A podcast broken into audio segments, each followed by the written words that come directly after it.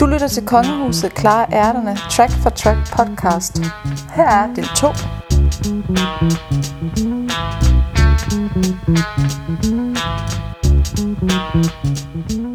Ja, efter et lille filosofisk indspark i fyld sækken om, hvorfor man inviterer en pige på restaurant, så når vi i hvert fald derefter frem til et nummer, som du, Henning, faktisk dømte helt ude, da du lavede sådan en genarrangeret playlist med pladens track for et par år siden, da den fyldte 20. Ja. En gadeeskapade. Jeg kan huske, jeg spurgte dig direkte, og du sagde, at du synes ikke rigtigt, det nummer, det er en gadeeskapade. Du havde det ikke med på din liste i hvert fald. Men nu er det i hvert fald med på genudgivelsen af pladen igen. Hvad er det, du har med det nummer der? Det er faktisk et nummer, jeg har skrevet sammen med Jack, som jeg havde et band med, før vi lavede Ditterrands Bus, der blev til Kongehuset. I havde noget, der hed Makværk? Makværk, ja. Og vi lavede det ud fra, det var i inspirationskilderne. LL Cool J har lavet en sang, der hedder Mr. Goodbar, hvor han inviterer en pige ud og taler med hende, og man hører aldrig hende. Nej. Men han er sådan rimelig suave, det er rimelig slick, det han siger og sådan noget, og det er egentlig meget fedt. Ja. Og det synes vi jo var super fedt, og det vil vi prøve på en eller anden måde at lave en dansk version af. Mm. Men jeg synes bare aldrig, at det er kommet til. Jeg synes, ideen er sindssygt god, og jeg synes faktisk også, teksten hænger rigtig godt sammen. Mm. Jeg synes ikke, at vi fik løftet den helt. Mm. Vi har gjort en del ved den her version. Blandt andet det der med, at der er nogle små replikskifter rundt omkring, faktisk rigtig mange, som ligger sådan helt i baggrunden. Ja. Noget på fransk, noget andet og sådan noget, ikke? Men det der, der er sådan en masse vittigheder indenunder det. Ja.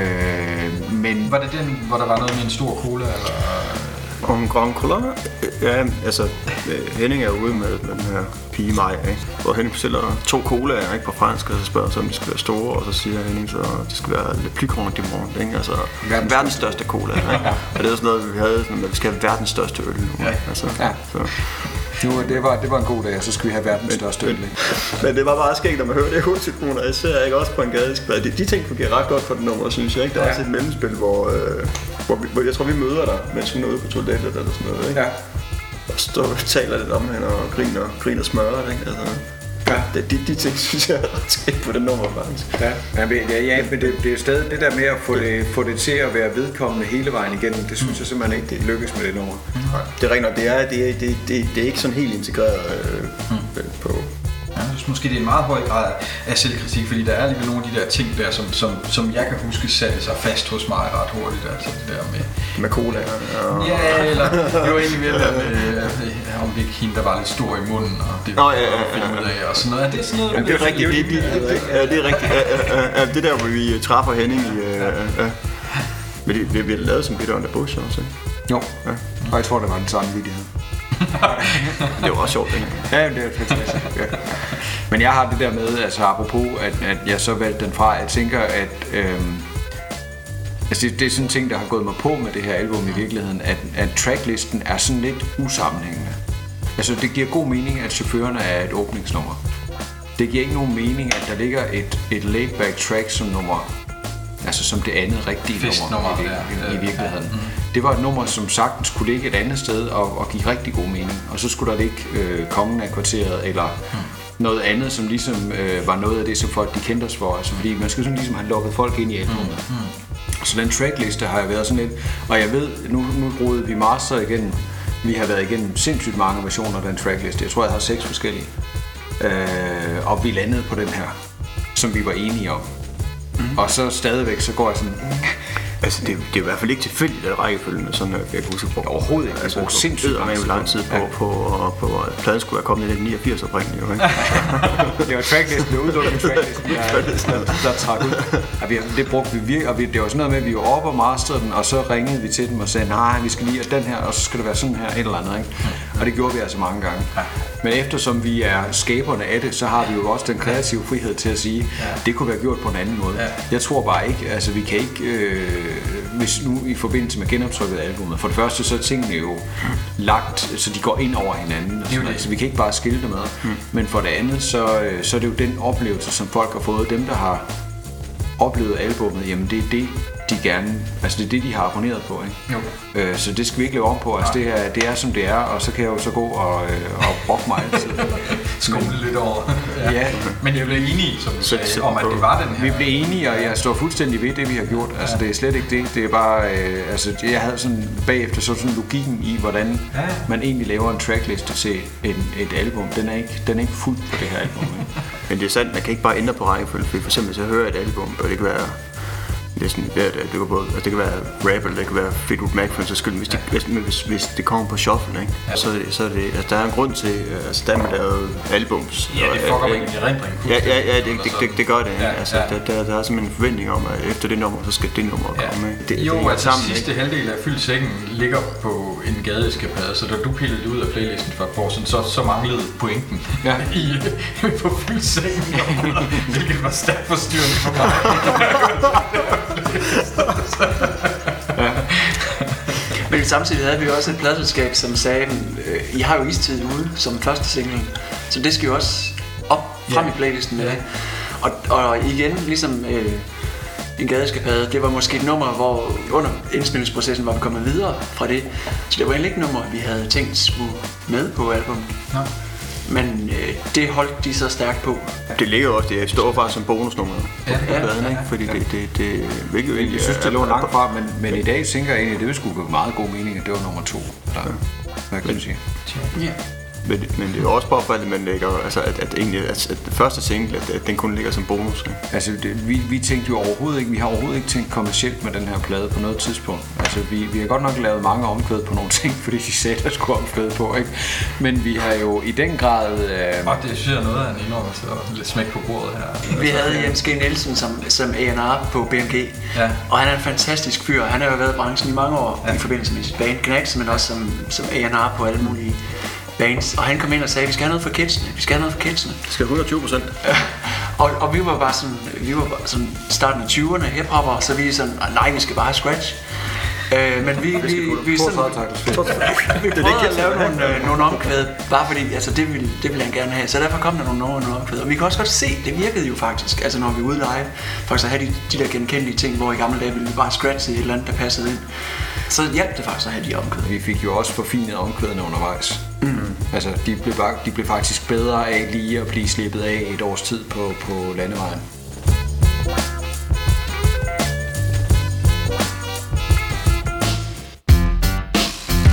Så kommer der noget blues-skønsang i det blå.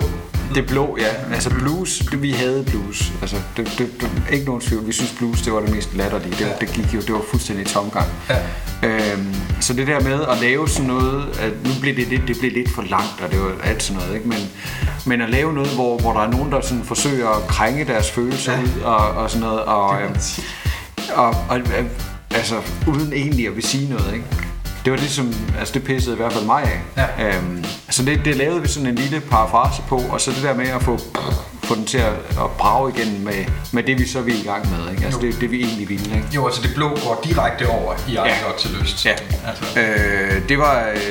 Det var pointen med det. Som leder over i Ejblok til lyst, der knæsætter jeres ofte citerede varedeklaration, Aarhus fineste rap på første klasse hedder det, ikke? Og så rummer den en linje, jeg godt kunne tænke mig sådan udredt lidt nærmere.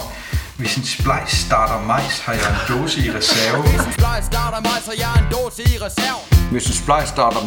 dåse i reserve. Og starte majs, det er Henrik og mig, giraffen, der tager togturen dengang man tog færgen fra, Korsør til, eller fra Nyborg til Korsør var det jo. Vi er på vej over, skulle høre Mobb Deep, og undervejs, og sandsynligvis i Nyborg eller Korsør, jeg kan ikke lige huske på hvilken side af det, men toget holder der lidt.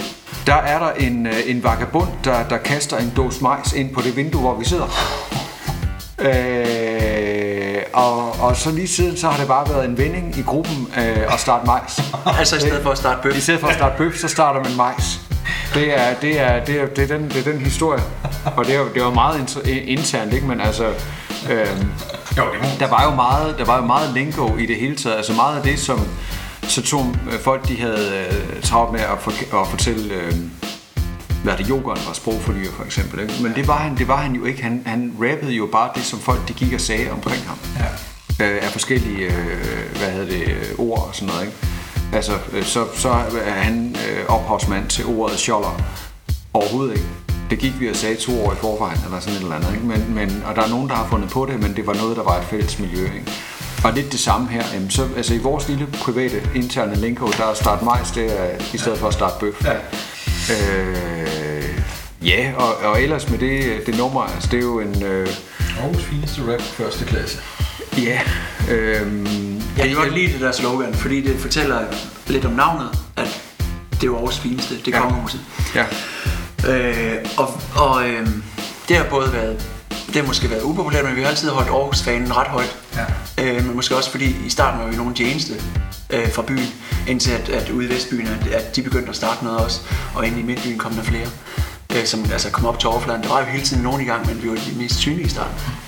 Så jeg synes det var en fantastisk linje, fordi den køjner fuldstændig, synes jeg, det vi er. Og det er jo så også det, der har stået på plakaterne, tror jeg nok. Ja. Ja, pressemeddelelser og alt muligt andet, ikke? Ja. Altså det jamen, den er slået an, må man sige. Det er en god slaglinje. Ja. Altså, man husker det. Mm. Ja, og hvad var der med det nummer? Altså, der er sådan 2 historier i det i virkeligheden. Den ene, det er, selve tracket opstår, imens vi indspiller. Det er ikke et track, som vi havde i forvejen, eller en sang, vi havde skrevet i forvejen. Og sådan som jeg husker det, så er det Svend, der ringer til mig. Jeg har lavet beat. Det gjorde han tit, og det var dejligt. Og jeg lytter på det, og det er det, der klæder du. Som jeg synes, at det bliver fandme et hårdt track, det her. Nu skal vi ud og smadre nogen. Det er fedt. Og det var altid et eller andet sted. Det som jeg synes var det sjoveste at lave, var det her virkelig, virkelig hårde battle rap. Hvor man bare havde et track, der bare fræsede afsted. Ja. Men det viser sig så, at jeg har hørt det der, den måde, du havde lagt klaveret på, havde jeg hørt forkert. Rykket en halv takt, tror jeg. Ja, eller sådan noget. Jeg har lige byttet rundt på et eller andet, ikke? Og så... Først så kom død, så kommer beatet på efter lidt tid, og så sådan, nej, det var ikke starten. Overhovedet ikke, det skal være sådan her, eller et eller andet, ikke, hvad det nu var. Og så Svend, han sagde, Svend er en utrolig tålmodig mand, det skal lige anerkendes her. Og han vender det om, og jeg bliver så inspireret bare af det der, at bare lige den der lille ting, ikke? Så jeg tror, jeg bruger en dag eller sådan noget, så får jeg skrevet den der tekst. Og så tager man jo, hvad man lige har på hylden. Der var først noget med Aarhus fineste og sådan noget, det var vigtigt, at vi lige fik den med. Og kunne lave noget på det der med at have det blå blod i årene og sådan noget. Og hele den der paraphrase, fordi vi havde faktisk ikke på det tidspunkt lavet et nummer, der handlede om at være kongehuset. Ja. Det er det første nummer, der handler om at være kongehuset. Mm. Så det gør første vers. Andet vers, der havde Kølekaj lige sagt et eller andet med, at kongehuset, Kølekaj fra præsidentsmænd, kongehuset, de rådner op eller sådan noget. Det var jeg så pænt pissed over, så det skulle han jo ikke slippe godt fra. Så der bruger jeg så et helt vers på, og det er samme. Jeg tror faktisk, det er 3. vers. Andet vers, det var så Isbjerg, som en meget dygtig battle rapper fra Amager, som på det tidspunkt var gået over til det, som vi betragter som fjenden, altså Rockers. Rockers by choice, ja. Den gang i hvert fald. Ja, altså vi blev gode venner senere. Der var så, de var mere voksne end os, de ringede og spurgte, om vi ikke skulle tage os sammen. Men hvad hedder det? Og det var at gå over til djævlen. Det kunne vi ikke, det kunne ikke accepteres på nogen måde. Så det skulle han også lige have en sviner for. Så det er sådan set de 2, altså, eller 3 ting, ikke? Det ene, det er at få manifesteret her verset om gruppen, der hedder Kongehuset. Hvad kan vi lave ordspil på det? Og sådan noget, bum, bum, bum, blå blod i årene, og vi fyrer den af, ikke? Og så kommer, jeg tror det er Isbjerg, hvor han lige får en sviner, og så Kølekaj, der får en sviner til sidst, ikke? Så er det i kassen. Ja, og jeg synes jo faktisk, også fordi når det nu er kongehuset, ikke? Jeg ender på slottet, hvor jeg vinker fra balkongen med sin krop på skafottet og dit hoved på betonen. Det er fandme en hård slutlinje. Altså, det bliver ikke hårdere. Nej. Når det endelig skal være battle rap, så er det sådan lidt, okay, nu ligger du ned, og så bliver du liggende. Ja. Og det synes jeg, det var egentlig, det var sådan, wow, det var egentlig meget sejt. Og så havde vi... Altså, for det er jo ikke fedt med AOK's AB Scratch, hvor han skifter mellem land til land og by til by. Ja, og for evigt, som jo... Jeg tror, at vi i studiet talte om, altså det med et omkvædet, ikke? Der skulle være et eller andet til at finde versen sammen, ikke? Ja. Og hvor jeg var så kortet i Vandegården ville skattejagt og for evigt der også, ikke? imellem versene, og så slutter af med alle de her bedst i verden for evigt. Og der er så vildt så meget scratch, der er på det nummer. Ja, derudover, at alle omkvædet er kottet ind i hånden. Altså, der er ikke noget, vi kunne ikke flyve omkvædet, som det hedder dengang. Man kunne ikke bare lave omkvædet én gang. Nej. Og så putte det ind i et eller andet digitalt og flytte over til den næste, fordi det hele lå på bånd. Ting var mere bøvlet. Ting var meget bøvlet, ikke? Ja. Det gør også, at det får sådan en live feeling på en eller anden måde, ikke? Altså alle cuts er som sige, unikke. Ikke?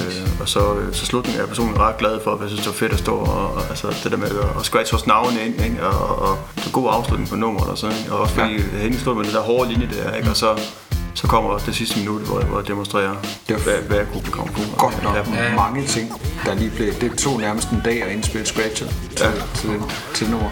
Ja, men det tror jeg, det gjorde. Ja, men det tror jeg, det gjorde. Det var det faktisk. Det var en hel dag kun med scratch. Ja. Men det var også, fordi vi brugte tid på at lige finde ud af, hvad gør vi med det omklæde. Ikke? Jeg tror også, vi prøvede nogle andre i muligheder, ikke? Hvor jeg så på et tidspunkt begyndte at bare stå kort henover tracket. Jeg tror faktisk, at omkvædet det dukkede op, da vi lavede slutningen. Og så var der bare det der fra land til land. Du får evigt. Det er måske rigtigt. By til by. Du får evigt. Det var sådan, det meget fedt, ikke? Ja. Det kan man godt uden at folk de bliver trætte af det, ikke? Jo. Og så fungerede det jo sindssygt godt live, ikke? Mm. Der stod vi så og sagde fra land til land og fra by til by, ikke?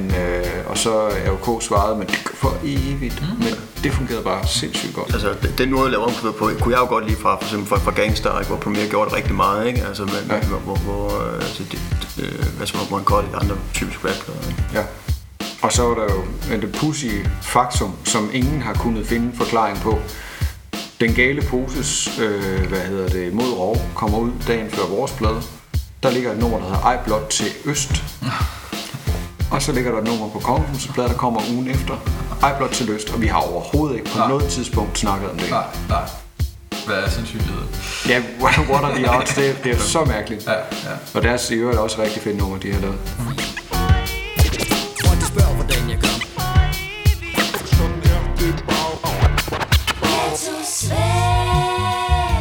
I har i andre sammenhænge ofte fortalt, at det næste nummer, Kongen af Kvarteret, blev lavet i al hast som en fødselsdagsoverraskelse til Ghettosvend. Og jeg må jo bare sige, som mange år i Trøjborg siden 95, og jeg bor sådan in the thick of it i forhold til Kødhjørnet og Niels Juleskade, der jo legendariserer sig teksten til Kongen af Kvarteret. Lægger der stadig 4 pornoby for det? På Niels Juleskades sted? Ja, altså, jeg tror, hvis man går ned i bunden, så kan man godt... Nej, men det er der noget, der sker. Men og da jeg så fandt ud af, at den her førnævnte undergrundsproducer Rasmus Bo også boede om hjørnet og sådan noget, der voksede det sted, jeg nu var flyttet til i Aarhus der i 95 for mig. Ikke? Ja, der er der mange ejendomsmæglere, der er glade for, at vi fik den by på kortet. Det skulle jeg lige overveje, om vi skulle have nogle procenter af det. Ja. Men der findes den her tidligere udgave af den, hvor der rent faktisk er en C.V. Jørgensen sampling på, altså selvfølgelig fra nummeret Ghettosvend. Er der nogle af de her ting, I forsøgte at løfte den sampling ind på albumet, for eksempel? Ja. Det var ikke, var det Jens, der ringede til ham og sagde, det var ikke hans dag eller sådan noget, ikke? Da han ringede til, til C.V. Eller, han rammer ham. Det er ikke den Svend, jeg snakker om. Ja, han sagde, det er ikke den Svend, jeg snakker om, ikke? Altså, det er noget med, at han sådan ramte ham på den forkerte dag eller et eller andet, ikke? Ja. Så det fik vi ikke lov til. Nej, men vi havde så held med, at komponisten Per Viom synes, at det var sgu da meget sjovt. Ja. Jeg tror faktisk, han havde en hip-hop-knægt, sådan en 12-13-årig dreng. Okay. Jeg tror, det var det, der lidt breakede. Ja, men det fik vi. Vi fik lov til at bruge musikken. Mm-hmm. Vi kunne ikke bruge C.V. Jørgensens vokal. Nej. Og det var dræbende. Det slog os fuldstændig ud. Og den der dræbende måde og nasale måde at trække det på, den var jo guld. Og vi snakkede både om vi så skulle have en eller anden mandlig sanger til at lave noget, der var så tæt på C.V. Jørgensen som overhovedet muligt. Også en farlig vej at gå, ikke? Altså. Ja, altså, men den vil aldrig nogensinde blive... Det er jo det, jeg mener. Ja, den vil aldrig blive helt det samme, vel? Og så havde vi de her to, Camille Jones og Julie Mikkelsen, som jo begge er blevet kendt i deres egen ret efterfølgende, som var en del af det her miljø omkring Feedback-studiet, som var med på at synge det og lave det her sådan den kælende udgave, hvilket på en eller anden måde også gav rigtig, rigtig god mening. Mm. Vi fandt så ud af, det er så lige mental note det her, det var vores, en saxofonist, der hed Jacob Edelström, som vi har samarbejdet med. Vi spillede en koncert, han havde sådan et funkband, der spillede sådan noget acid jazz-agtig jazz.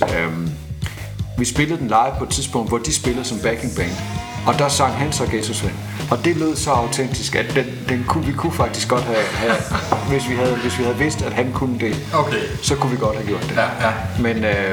Men det blev løsningen på det, i virkeligheden. En god løsning, vil jeg sige. Ja, jeg har hørt den nyeste udgave først, vil jeg sige. Ja, altså, ja. Så det var den, jeg faldt for i sin tid. Men vi havde voldsomme problemer, kan jeg huske, da vi indspillede den, fordi... altså den kemi, lige præcis det der sådan lidt småfjollede, som der var imellem Christoffer, der rapper på sangen også, og mig. Og man kan nærmest høre, hvor meget vi glæder os til. Vi er jo lige ved at sprænges over at skulle til at præsentere det her for Svend dagen efter og sådan noget, ikke? I den oprindelige indspilning, demoindspilningen, det kunne vi simpelthen ikke genskabe. Nej. Vi kunne ikke få den der kemi ind i sangen, da vi så skulle genindspille den. Så vi var helt ude i at tage de oprindelige vokalspor fra... kan ikke huske det. Vi sad simpelthen med lange stykker af den, af de oprindelige vokalspor fra 4-spors optagelsen, som jo lød af helvede til, rent teknisk. Ja. Og der var mange sådan glitches i dem og sådan noget. Altså, det var ikke den fineste aften for min taske om 4-spors, da vi optog den der. Og vi sad simpelthen og prøvede at lægge det ind, og det blev bare aldrig godt. Altså, så jeg ved ikke, hvordan, om vi bare gik hjem og sov på det, og så indspillede den igen, hvad det var, vi gjorde. Men det var i hvert fald, altså jeg kan huske, at det var en pinefuld oplevelse at prøve at få genskabt den magi, som vi synes nummeret havde. Ja, ramme lige det der. Ja. Mm. Også fordi den var så umiddelbart, da I skrev den, der Christoffer. Ja, men vi stod stadigvæk og grinede. Altså, det var sådan, at vi tog en linje ad gangen, og så knækkede vi sammen, og så tog vi en linje til, og sådan noget. Altså, det var den måde, den blev lavet på. Og det var jo egentlig bare et nummer i en strøm af fødselsdagsnummer, som vi lavede til hinanden. Ja. Hver gang der var en, der havde fødselsdag, så inviterede man på nogle øl, og kom op, og så hørte vi noget hiphop. Og så lavede de andre, så lavede de en rap. Det var ikke forventet, men det var altså... Det var mærkeligt, hvis jeg gjorde det. Ja. Og det stammer så fra, at vi jo bare sad og lavede beats derhjemme, og så hvis man havde et beat, så lagde man nogle samples ind over for ligesom at få noget vokal på. Mm.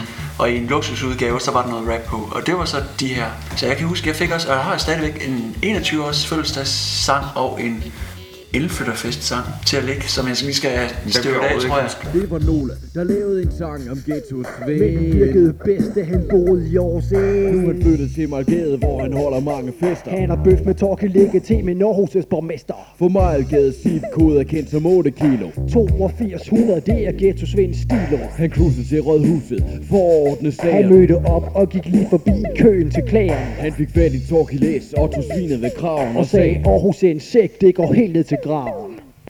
Så nu er P&T informeret. Ghettosvend er kongen, når han udvider kvarteret. Og det, på den måde, så var det jo fantastisk at hele tiden at få slippet håndværket af, fordi vi havde døde perioder som band, hvor, altså nu snakker jeg før vi overhovedet udgav pladen i 95, så var det godt lige at få slippet af og få lavet de her demoer, netop fordi man skulle præsentere dem for de værste kritikere i verden. så de der kassettebånd blev sendt på kryds og tværs. Ja.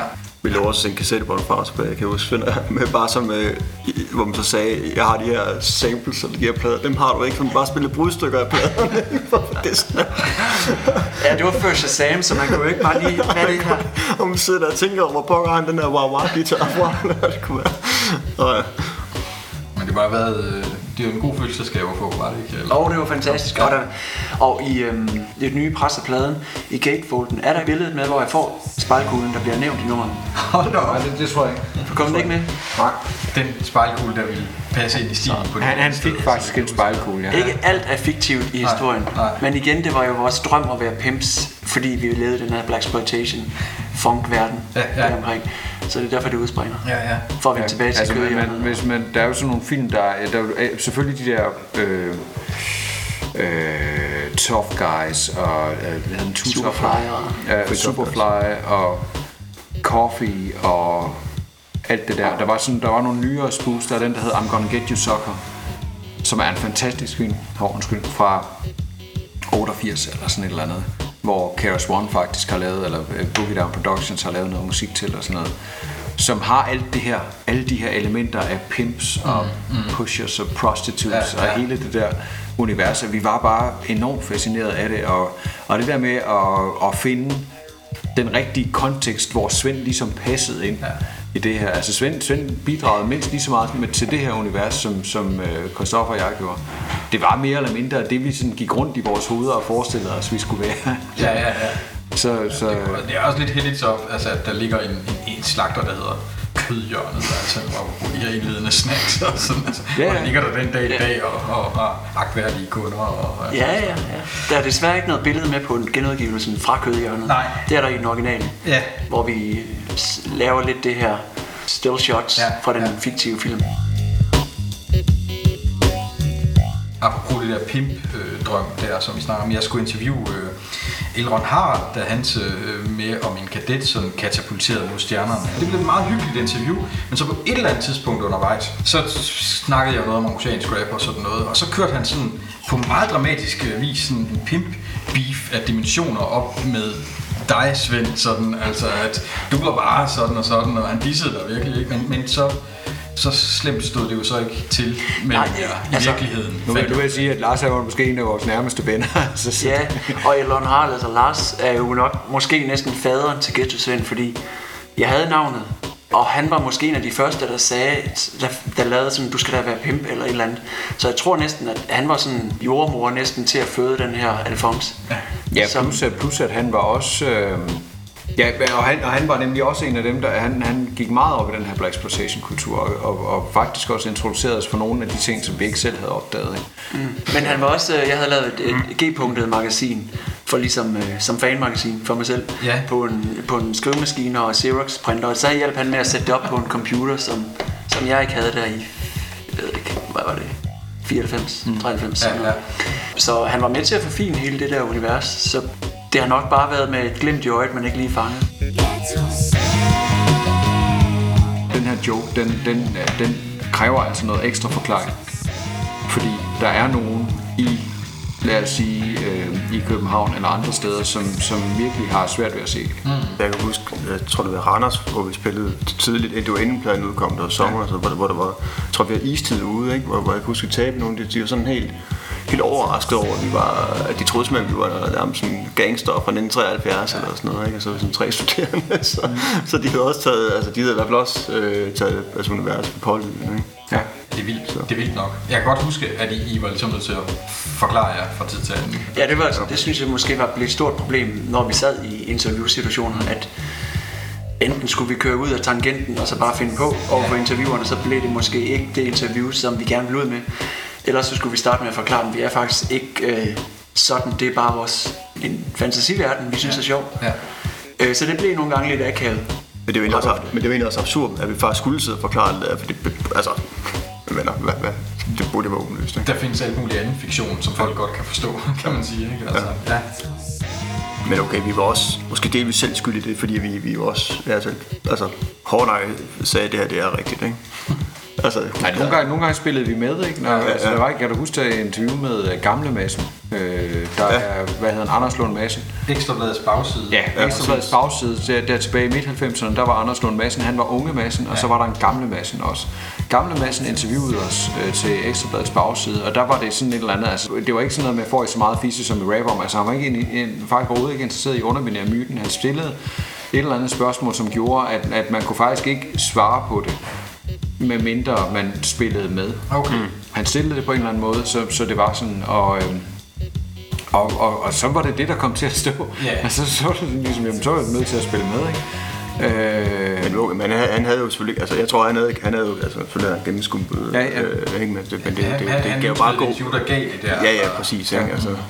Men vi havde der også, altså der var der sådan vi optrådte jo i genbrugshabiter, og det var ikke sådan, fordi fordi de var billige, det var de også, det var praktisk, men det var jo fordi, det var med de brede flipper, og det var det her 70'er look, vi sådan ligesom efterstræbte, ikke?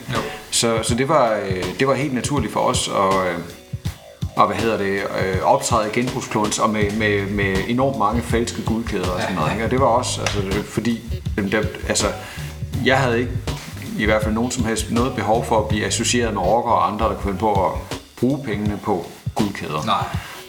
Det gav ikke nogen mening i mit hoved, vel? Så klart, at vi gik i genbrugsbiler med falske guldkæder. Og det var der nogen, der påpegede, når vi var ude at spille indimellem. Jamen, det er jo bare genbrugsbiler, og det er jo bare falske guldkæder. Hvad er det for noget, ikke? Altså, og så står man sådan lidt... Der er lang vej. Ja, og også et interview. Kan I huske det? Jeg tror, det var Kolding eller sådan noget, hvor vi gav et interview inden en koncert. Og der sad journalisten, eller det var måske et ungdomsblad eller sådan noget, det var sådan en praktikant eller et eller andet.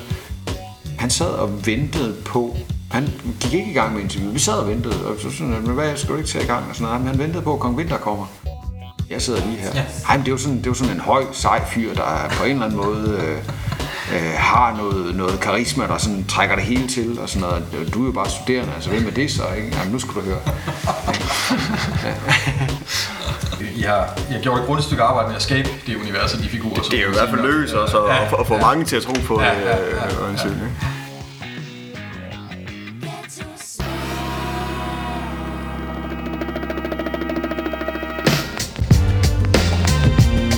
96 når vi til. Ja. Nummer 6 over 90. Og igen, Henning, der har du tidligere sådan udtrykt det der med pikke som en hest, så din pige får et føl. Det er måske noget, der holder bedre til at synges live end på plade. Altså, men hvordan har I det med sådan et nummer i dag? Jeg synes stadigvæk, det er den fineste lille trum, som Svend nogensinde har fået banket ned. Jeg tror faktisk, at vores tekniker Freddy der, han skrev til os på et tidspunkt og spurgte, om han må bruge det som referencetrack. Fordi det er så, lyden er så velproduceret på det. Og det er jo dejligt. Sangen er opstået, og det er faktisk også en fødselsdagssang. Aha. Til Rasmus Bo, som holdt et jam sammen med C-Style og nogle andre i Randers på Von Hatten. Ja. Et sted, som vi frekventerede meget i de år. Hvor vi sådan ligesom vi havde lovet, at vi ville komme og spille, og så var der behov for en sang til det. Der skulle komme noget nyt, ikke? Og vi skrev noget i en fart et eller andet, og Svend han havde det her super fede track, som vi var nødt til at gøre et eller andet med.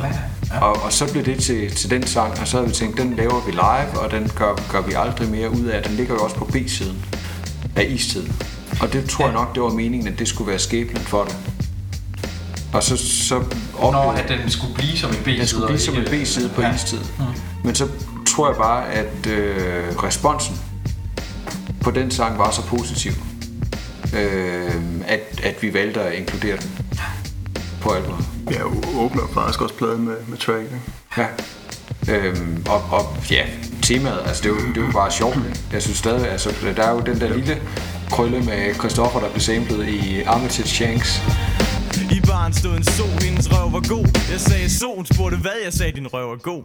Armitage Shanks er et band, som bestod af René Salund og Carsten Heller, som henholdsvis er, keyboardspiller i Nephew i dag, og producer. Ham, der producerede de første ting for Nephew, og sådan en meget, meget anerkendt rockproducer. Og de to havde det var sådan noget industrial ude på et belgisk label, der hedder RNS, så vidt jeg husker. Og så var det meget, og så manglede de noget at sample, og så havde de åbenbart fundet vores plade.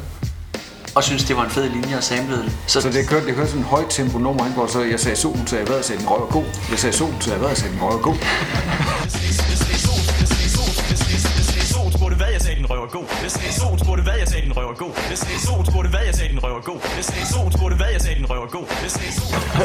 nummer, der har været ude internationalt. Okay. Vildt nok. Ja. Det er jo mine værdige linjer. Altså. Ja, men det er ikke så lige bare en passant, vil jeg sige. Det var ikke alle, som synes, som synes lige godt om det nummer der. For jeg kan huske, der var nogle, en eller anden feministisk gruppering, måske endda flere, som altså, ikke følte sig stødt på marketterne, der var ikke lige gik rundt med, ikke? Ja. Over det nummer der, ikke? Altså. Som I hørte fra, eller hvad? Jeg kan ikke huske, hvor jeg egentlig er. Jeg kan bare huske, jeg kan ikke huske det. Der var nogen, der var... Stifttiden eller sådan noget, som skrev lidt omkring lige præcis det der nummer. Ja, det er sandt. Ja. Om det var en anmeldelse eller et eller andet sted. Jeg kan bare huske, at det var sådan lige godt nok og stort set lidt. Men der var noget også, altså nu har jeg lige hørt den der podcast med, den nye stil, hvor de også har fat i den gale pose, hvor de jo fortæller, at de lavede der flere husnummer, hvor temaet er stort set det samme, ikke? Ja. Og der var jo sådan en flok feminister, der fulgte dem rundt på jobs, og ligesom stod af buden, og det nummer kom på. Okay. Ikke? Det har vi dog ikke oplevet. Nej. Men der var noget opmærksomhed på den måde, man omtalte kvinder på og sådan noget. Ja. Som jo er ingenting i forhold til i dag. Den mand, som bliver spillet i dag, ja. Sagde den gamle mand.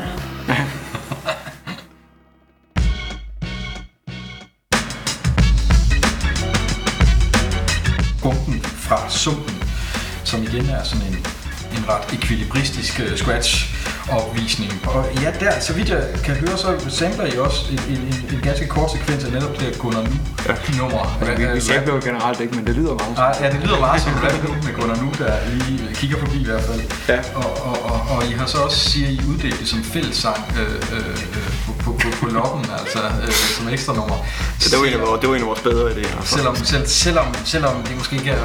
Men I må have et eller andet med det nummer, som I det hele taget jo I har det med. Det er også brugt på iBlot til løs faktisk, ikke? Det slutter faktisk med noget, der godt kunne lyde som Gunnar Nu. Det er selvfølgelig ikke ham. Sådan er det bare, ikke? Ja. Ja. Så man har brugt flere steder. Ja. Altså, det ved jeg ikke, har vi noget med ham?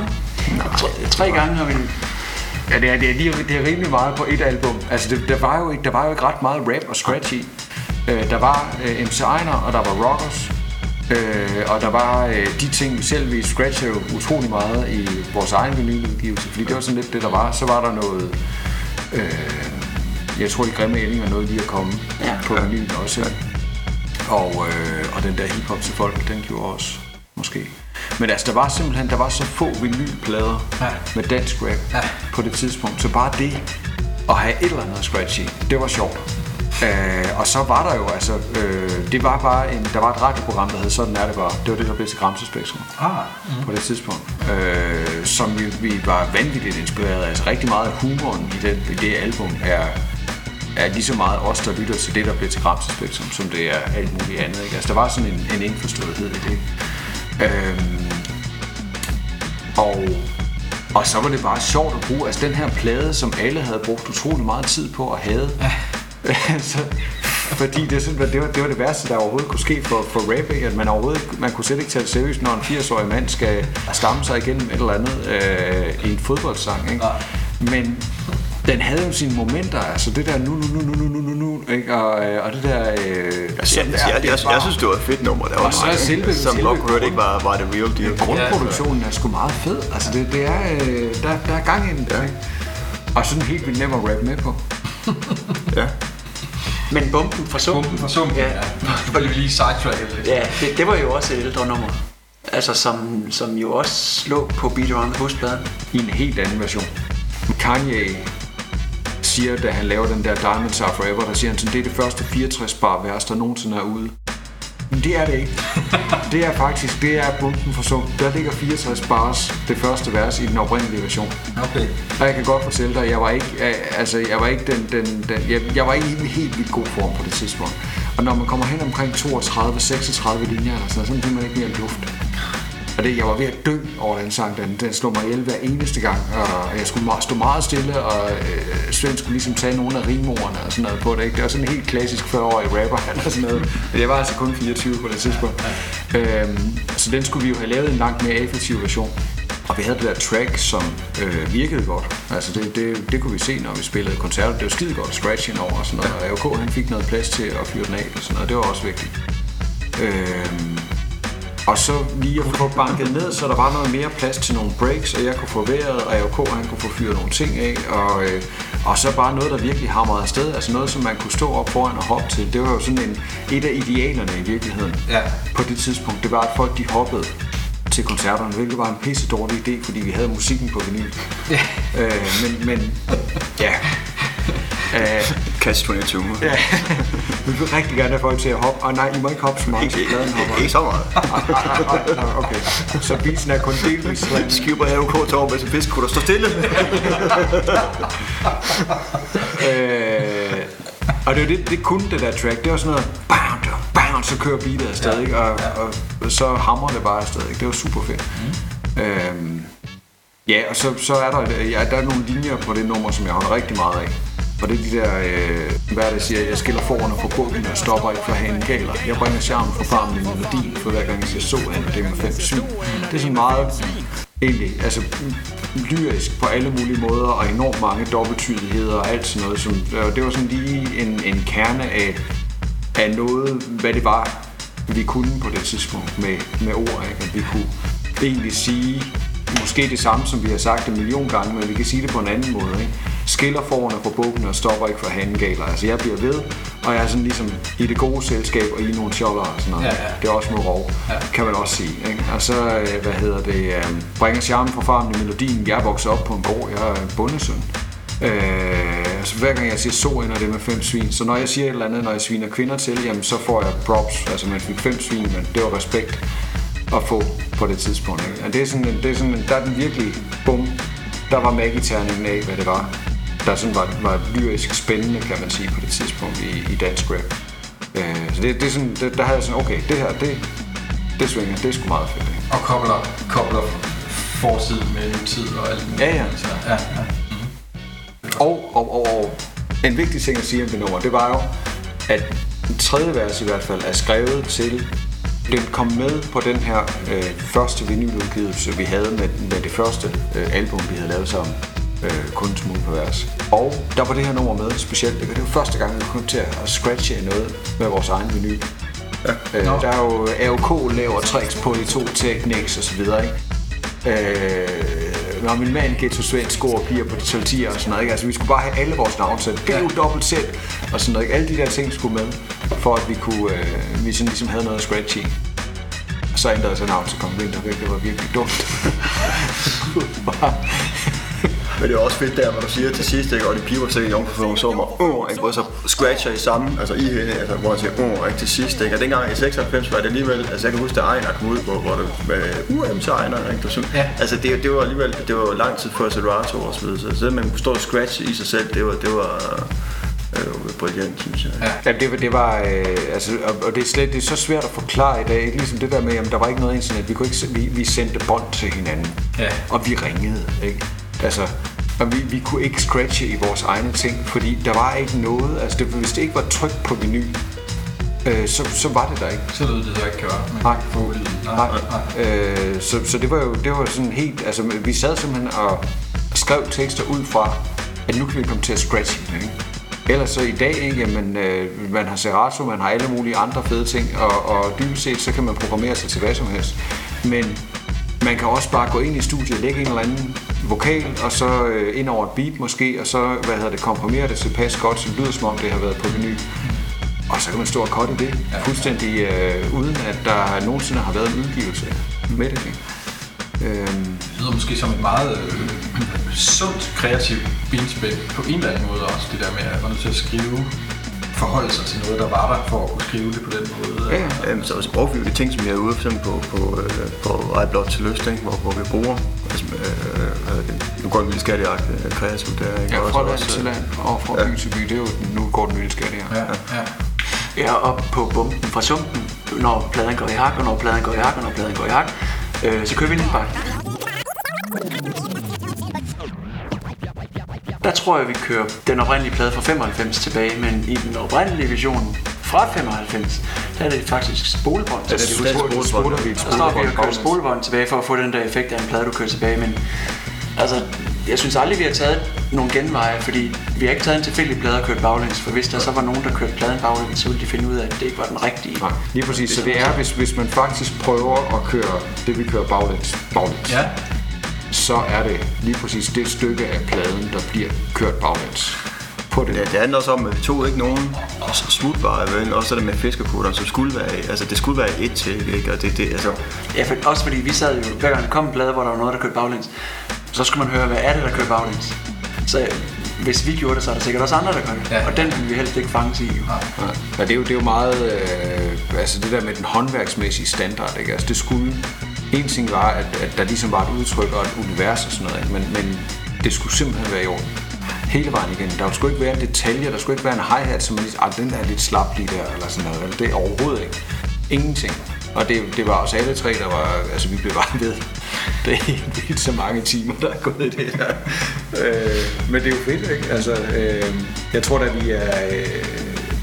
efterfølgende, kan man sige, men der får man også mere rutiner, at man bliver langt mere sloppy. Altså vi er sådan ligesom, nu synes vi kan vores ting og sådan noget, ikke? Så gør man det, så lægger man det med, og så bum, og det bør lige skubbe den der vokal lidt, det kunne man ikke dengang. Mm-hmm. Hvis der var noget, der lige ramte lidt forkert, bum, så tager vi det igen. Ja, ja.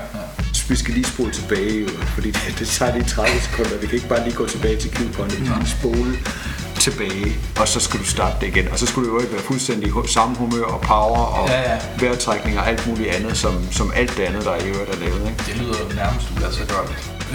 Det har jo kun at lade sig gøre. Ikke? Ja, ja. Det er ikke fordi, jeg savner det overhovedet på nogen måde, men det var et stort arbejde. Der var jo ikke andre veje, altså man skulle ud. Altså, det var det udstyr, der var til rådighed.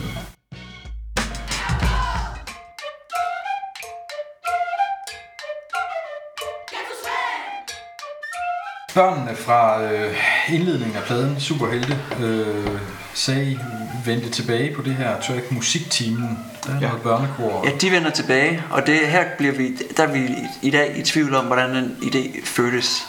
Altså Musiktimen. Ja. Et var det en fremtidsvision om, at Kongehuset blev så store, at vores numre blev øvet i fremtidige skolers musiktimer.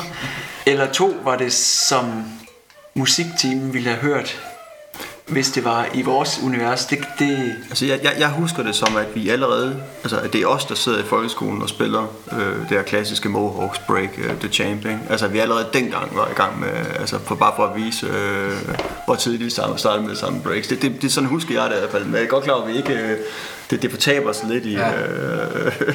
Begge versioner. Begge versioner kan være... Det kommer an på, hvilket årti vi er i. Ja. Altså, hvis man forestiller sig det der, at det der billede af, at man sidder og hamrer i sådan nogle klaves, og man blokfløjter, ikke? Blokfløjter, der er en masse. Ja. Og der er ingen, der sådan helt kan ramme takten, og der er ingen, der helt kan ramme tonen. Men så spillede man jo, hvad var det sådan noget? Midt om natten. Ja, Midt om natten, eller Puff the Magic Dragon, og altså, alle sådan, det er jo sådan noget, man, og Shubidua, og hvad ved jeg, ikke? Altså, det var sådan noget, vi lavede, og det er sådan, jamen, vi det ikke bare, hvis vi nu havde spillet The Champ, altså, det havde da været så meget federe, og så skulle du se mig hammer i den koklokke, fordi det her, det kunne jeg da mærke. Og så var det bare sådan, hvad er det værste instrument, et barn kan spille? Jamen, det er en tinfløjte. Og så er det jo, at det er Mads, der spiller den i uendelig mange tracks, føles det som. Og det er ikke børnene, der puster i... Nej, det er det. Nej. Og igen, det er jo sådan noget klippe-klister. Altså, vi bad børnene, der lod vi bare båndet rulle. I skulle sige noget med de der, altså alt det der intro. Den replik, vi skal have, den her replik, vi skal have, den her og den her. Mm. Og så skal I så sige AOK i kor, og det skal I gøre nogle gange. Ja. Og I skal sige Ghettosvend, og I skal så videre. Ikke? En fuldstændig Niels Malmros instruktion, tænker jeg. Ja, og så tilbage i sampleren, og så lige få det til at passe sammen, ikke? Og så få Mads ind, og Mads er jo en helt utrolig dygtig trommeslager.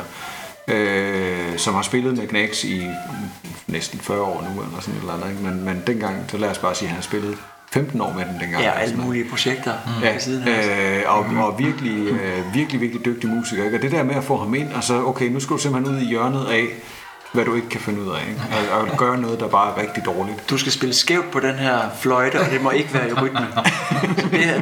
det var ikke helt nemt for ham. Svært, ja. Mm-hmm. Ja, men sjovt blev det også, altså den tror jeg også, den idé, den behøver ikke nogen, altså om det er os, der er i den der time, eller om det er nogen, der kommer til at gøre det efterfølgende eller noget, det tror jeg, det gør ikke så meget, det, ej, den er bare, den er sjov. Ja. Det bliver jo heller ikke forklaret på pladen på nogen måde. Det er jo rigtig ting, der ikke bliver forklaret, ikke? Så, men det er bare, det er sket, uanset hvad historien egentlig er.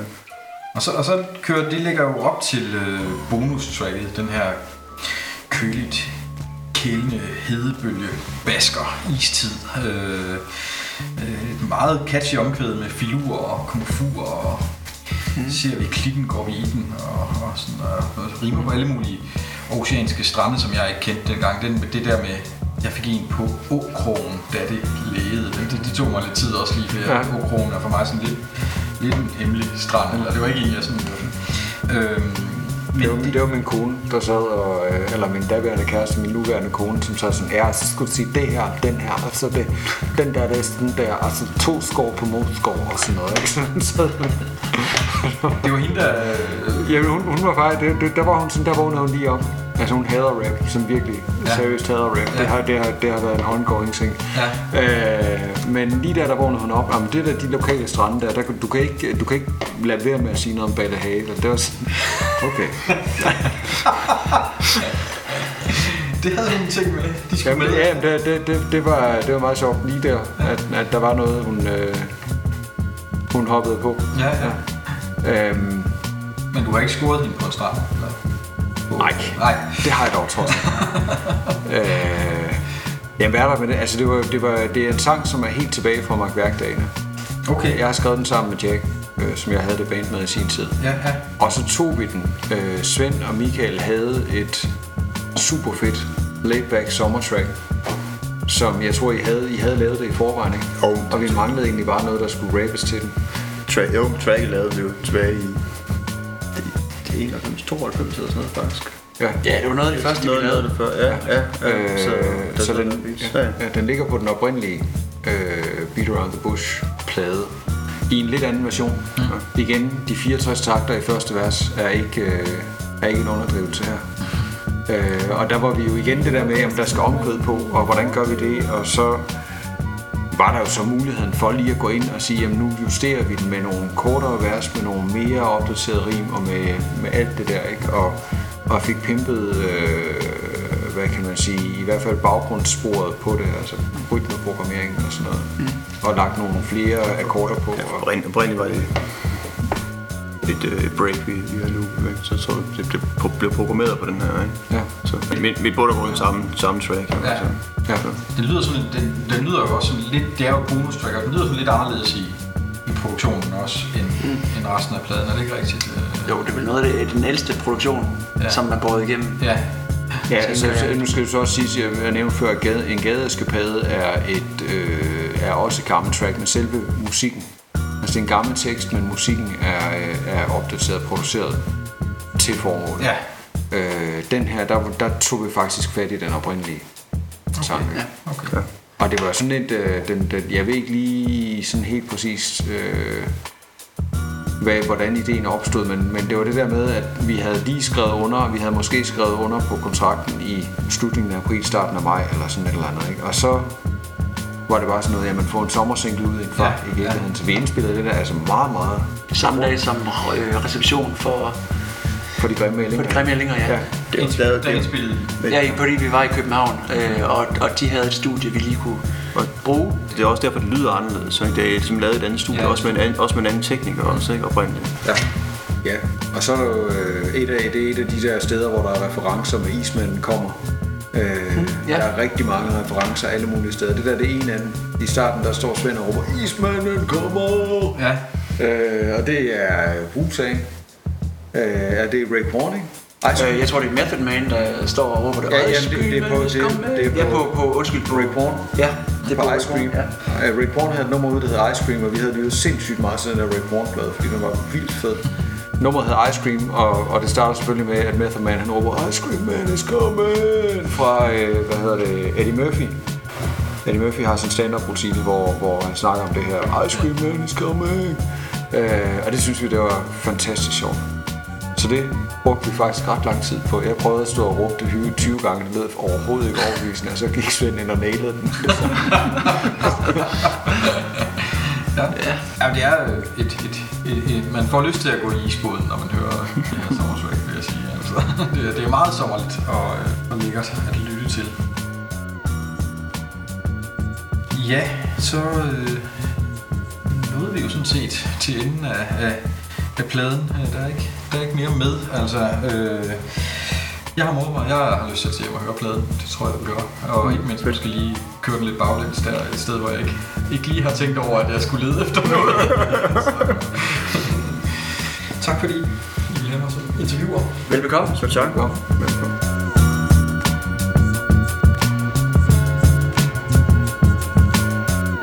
Du har lyttet til Kongehuset Klar Ærterne Track for Track podcast. Det var del 2. Lyt også til del 1.